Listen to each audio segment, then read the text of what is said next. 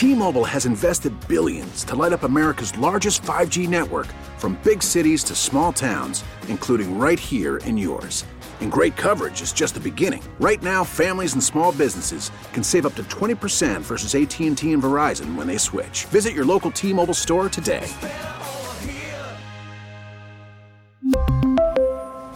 Plan savings with 3 lines of T-Mobile Essentials versus comparable available plans. Plan features and taxes and fees may vary.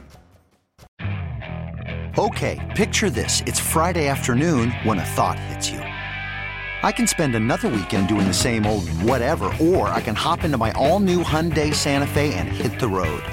With available H-Track all-wheel drive and three-row seating, my whole family can head deep into the wild. Conquer the weekend in the all-new Hyundai Santa Fe. Visit HyundaiUSA.com or call 562 for more details. Hyundai, there's joy in every journey.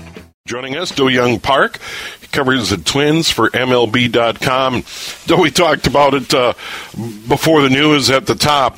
When you give up 16 walks in two games, that is not a recipe to win ball games.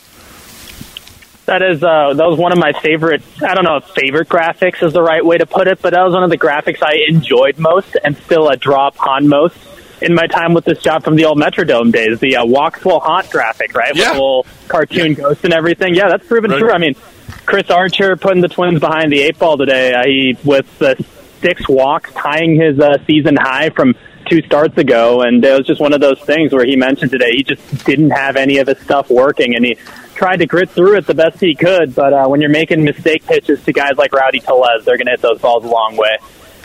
Yeah, got away from the Twins today, and on getaway day, Twins head for San Diego in a three-game series with the Padres on Friday night. Our coverage begins at eight o'clock, and Do-Hyoung Park joins us on the John Schuster Coldwell Banker Hotline. And let, let's start with Archer. Are they going to continue to run him out there based on what we've seen? Two out of the three last starts, he's walked a ton of guys.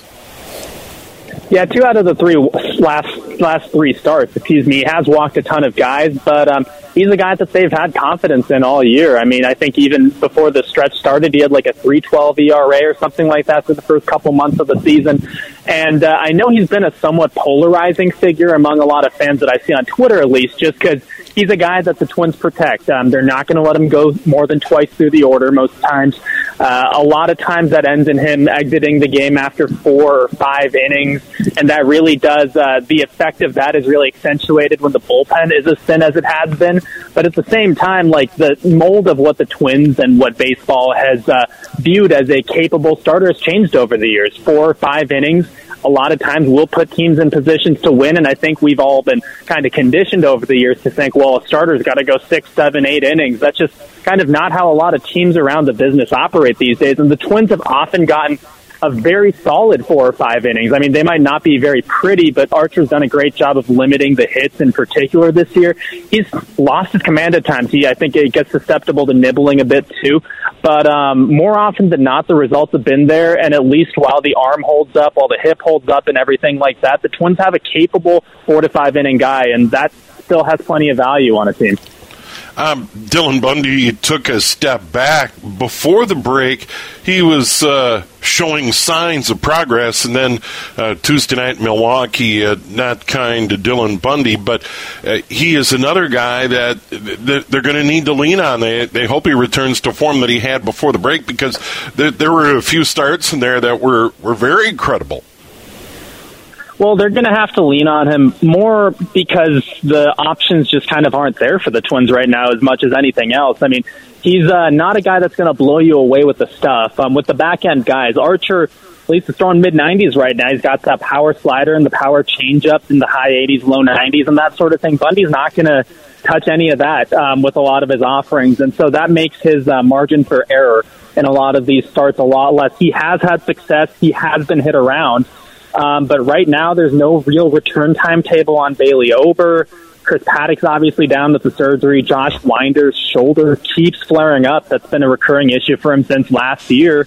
Uh, Devin Smeltzer down in AAA with the Twins running a four-man rotation. He'd been uh, showing a little. Uh, he's been showing a little vulnerability in his last couple outings as well. There's not that many. There's not that many um, options the Twins have to turn to right now. They've got a core four right now. Uh, who knows how things will change before the trade deadline next Tuesday? But at least for the time being, this is the group the Twins have, and um, the like you said, the White Sox and Guardians are coming up, but uh, this is the group that they're going to have to count on for the time being. Yeah, and uh, Kenta Maeda, uh, we, we, do know that any hope that he would pitch in 22 would, would be a bonus. In reality, they're not going to be able to rely on Maeda until next season. No, and it's not going to be as a starter if he's back this year either. I mean, right. it's kind of going to be a it's kind of going to be a see what they can get out of him ramp up. He's, I believe, he's down in Florida right now, starting a uh, real ramp up down at the Twins minor league complex in Fort Myers. But um, you know, there's there's some hope that he can make it back by September. I think physically, um, there's probably a decent chance he'll at least put himself in a position to be in the conversation to pitch. Now, uh, as to whether the Twins are in position to need him to pitch and uh, how his arm responds to the outings and that sort of thing, um, I think that's really going to dictate what the Twins could get out of him. But at the same time, I don't think he's going to be a starting pitcher at any point this year. That's for sure. Today's game really wasn't on the bullpen, but uh, you go back to Tuesday night, and it did get away from the bullpen late, and. Uh, you, you don't need to talk to too many Twins fans and, and realize, you know, when is the bullpen help coming? That there there is a lot of pressure on Derek Falvey and Thad Levine to, to make a move and, and make an improvement there, but sometimes easier said than done. Yeah, I mean it's it's funny, right? Because I think um, there's always this perception of like, well, if you're going to make a trade at the trade deadline, um, if you need help, just go get it. Um, just overpay or whatever, or do what you need to do. Uh, are making the calls that they need to make. They're obviously in dialogues with every team around the league to see what their options are and that sort of thing. Uh, a couple things are different this year. First of all, expanded playoffs. Um, the buyers and sellers are obviously sorting themselves out, and we have some idea of that, but um, we don't have a full idea of that. Um, and I think, especially with expanded playoffs, there's a lot of different teams that could be like, well, we could take a stab at this. We, even if we don't fully sell, we might have a shot at this sort of thing. And I think they'll figure things out. And oftentimes, and oftentimes those conversations are like, well, we know you have interest. We'll see what other teams are willing to offer, and we'll get back to you. And those things. Um, take those things often do take time. The other part of it is, well, there is urgency, obviously, to um, improve this bullpen. It's really been Jhoan Duran and Griffin Jax holding down the show. At the same time, if you're rushing that for what? I mean, you're getting like an extra two or three innings um, out of a reliever that you might get in the grand scheme of things. And um, if it takes a quote unquote overpay, maybe that's parting with a higher caliber prospect or um, or a, you know an extra prospect to throw in or something like that. Um, these obviously make a difference in games. Uh, the bullpen has made a difference in games, but I think in the grand scheme of things, when you're talking about like a three or four extra innings from a guy, I don't, I just don't know that they're willing to, you know, accelerate the process and just force something through for the sake of doing it. Do-Hyoung Park joining us covers the Twins for MLB.com, does an outstanding job uh, with the club year round. Um, though I, I want, want, to bring up the, the, return of Miguel Sano, and you you look at the numbers and in the big picture this season, it's been ugly. He was out for a long time with injury, uh, tore it up at AAA, but the Twins are in a spot where he's potentially taking at bats away from other players that maybe have, have proven that they they deserve those at bats, but they're still paying Sano, and if there's any value, they they got to figure out. So they're, they're in that delicate balancing act right now of getting him playing time to see if he can figure it out. Well, I think um, one aspect that, well, I don't, I don't want to say helps because it's an unfortunate circumstance is um, kind of the issue with Max Kepler's toe right now, the pinky toe that's broken. The Twins are going to see if he can play through that, but that does open up um, a level for more consistent playing time with Alex Kirilloff bumping out to the outfield in that case.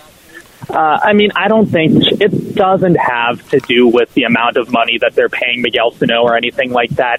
So much of it is just the fact that he has shown the capability of being a game changing bat that can carry an offense before, and you don't even need to go all too far in the past to see that. I think he's obviously a polarizing figure because of the prolonged cold streaks and the strikeouts and that sort of things, and I get it. It's not really like an aesthetically pleasing style of player, that's, but at the same time, the value has been there, and he's been a second half performer throughout his career, and especially in recent years. He was a big part of that 2019 second half. He was very productive in the second half of last year And it's just not a guy that you can really give up on easily because of a slow start or, you know, the strikeouts or anything like that. I don't think they're coming into this with any sort of expectations for Miguel Sano. They stuck him in the nine hole yesterday. They're just trying to ease him back in just to see what he can give them. Because like you said, you got guys like Jose Miranda and Alex Kirilloff that are performing at the big league level that are big parts of this team's future.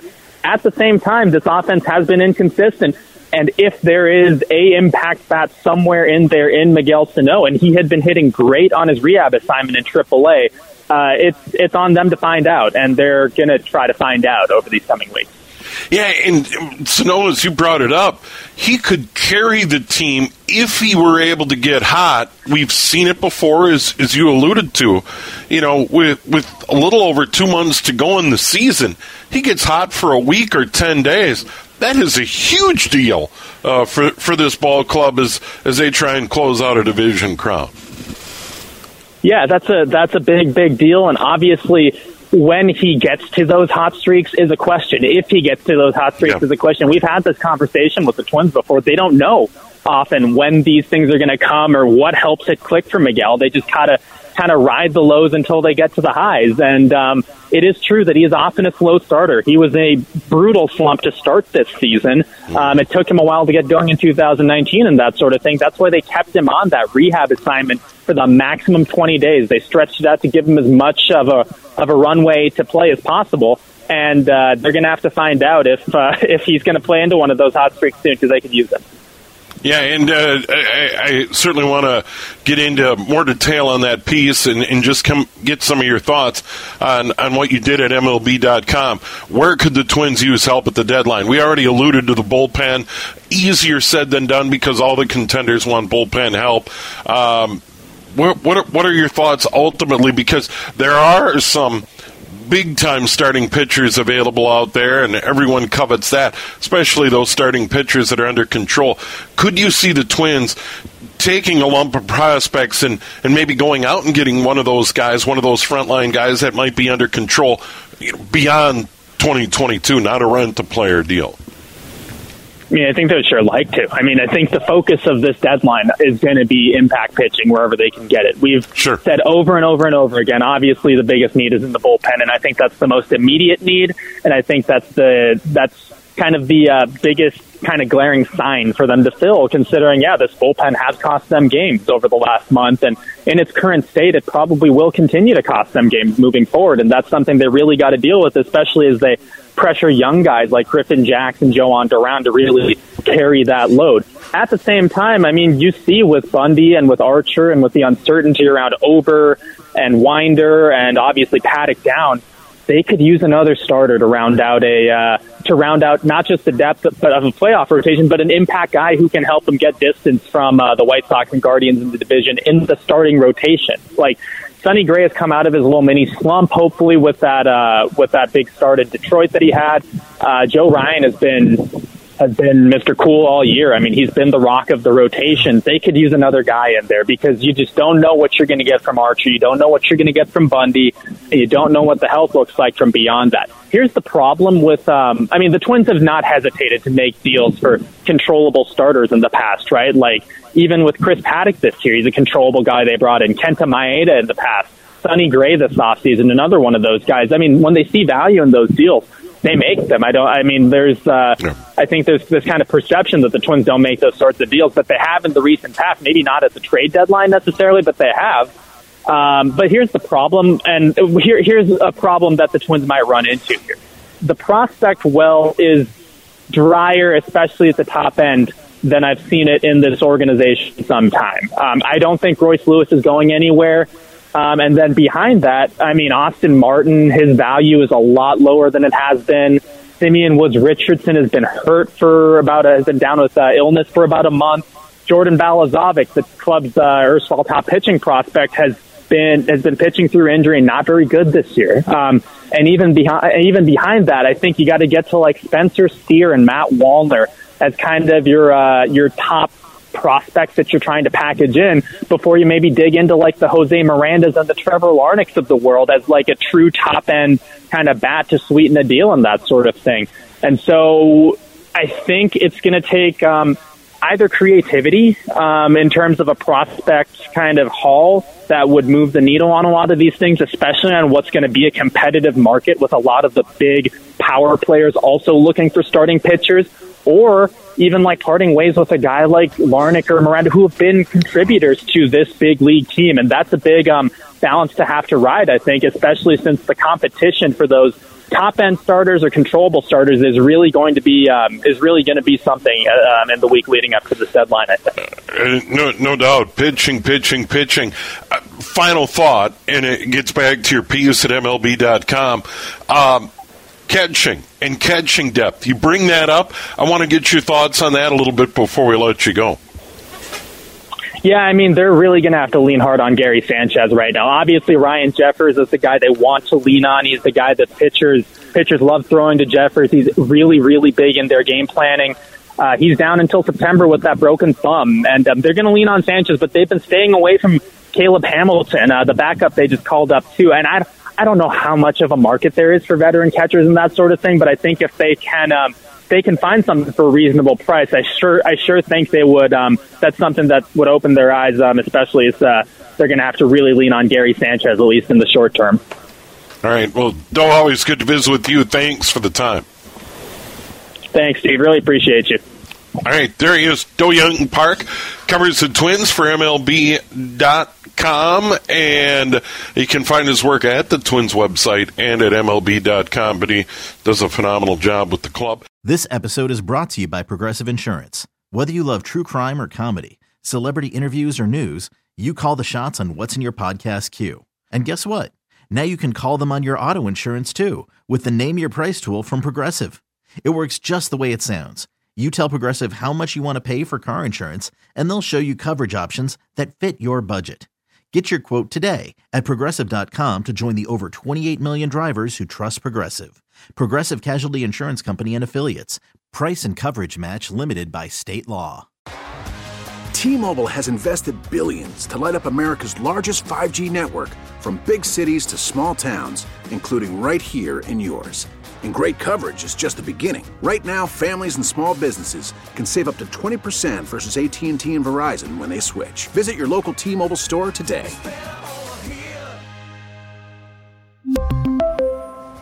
Plan savings with 3 lines of T-Mobile Essentials versus comparable available plans. Plan features and taxes and fees may vary. Okay, picture this. It's Friday afternoon when a thought hits you. I can spend another weekend doing the same old whatever, or I can hop into my all-new Hyundai Santa Fe and hit the road. With available H-Track all-wheel drive and three-row seating, my whole family can head deep into the wild. Conquer the weekend in the all-new Hyundai Santa Fe. Visit HyundaiUSA.com or call 562 for more details. Hyundai, there's joy in every journey.